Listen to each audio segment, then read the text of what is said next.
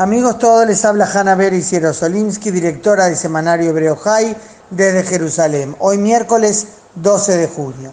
Lo primero es contarles que aunque oficialmente hay supuestamente tregua entre Israel y Hamas en la franja de Gaza, en la práctica esto no es así. No vuelan nuevamente los cohetes por ahora al menos, pero hay otro tipo de escalada. Ha vuelto a intensificarse el lanzamiento de globos incendiarios desde Gaza hacia las comunidades civiles israelíes adyacentes a la frontera. Sería cómico si no fuera por los cientos de hectáreas quemadas por esos globos, cuyo único objetivo es sembrar destrucción.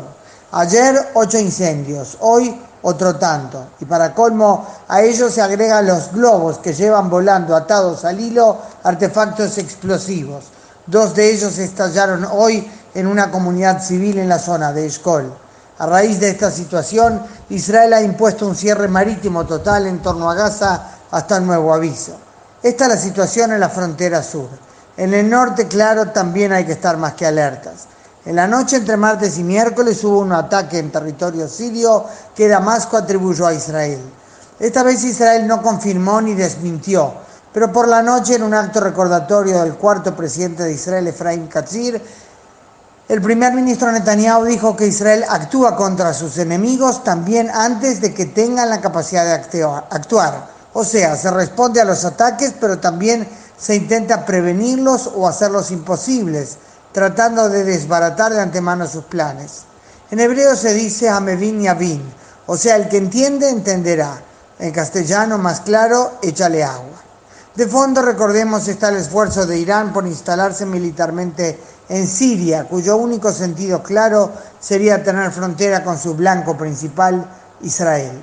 En el plano político interno, las crisis son incruentas pero increíbles. Recordemos, por si alguno lo perdió, que la Knesset aprobó su disolución y la, que la ciudadanía israelí volverá a las urnas el 17 de septiembre. Pues les diré que la cosa no está para aburrirse. En la derecha se hablaba de la necesidad que haya un solo partido a la derecha del Likud para no desperdiciar votos, pero allí es donde más se pelean.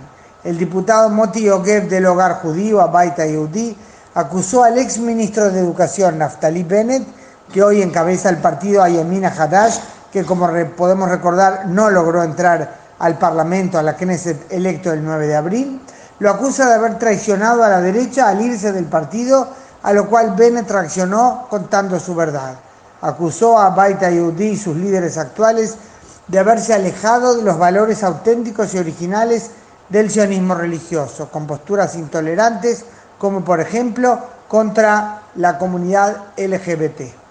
En la oposición no faltan dramas. Hoy el jefe de Abodá del Partido Laborista, Avi Gabay, anunció que deja la política y no se postula para las elecciones de septiembre. Esto tan solo dos días después que uno de los cuatro diputados electos de Abodá, el general retirado tal ruso, anunciara lo mismo, que se va, tan solo unos meses después de haber entrado en la política. Y en el partido de izquierda Meretz, que tiene solamente cuatro diputados, ya hay tres candidatos a cambiar a la jefa Tamar Zander. Los más originales son Musi Raz y su colega árabe Isam Frej, que piensan postularse juntos para destacar la posibilidad de un liderazgo judeo-árabe un mensaje positivo, sin duda interesante, veamos qué dice el electorado. Esto es todo en el plano político. Mientras tanto, en medio de las locuras de este tipo, continúa una intensa actividad cultural con el Festival Israel en la ciudad norteña de Aco, Acre, el Festival de Música Árabe Clásica y Andaluza que se llama Arabesque, el Israel de los altibajos políticos no cesa, por suerte tampoco el de vida normal. Hasta aquí Hanna Beris y Jerosolimsky, miércoles 12 de junio desde Jerusalén.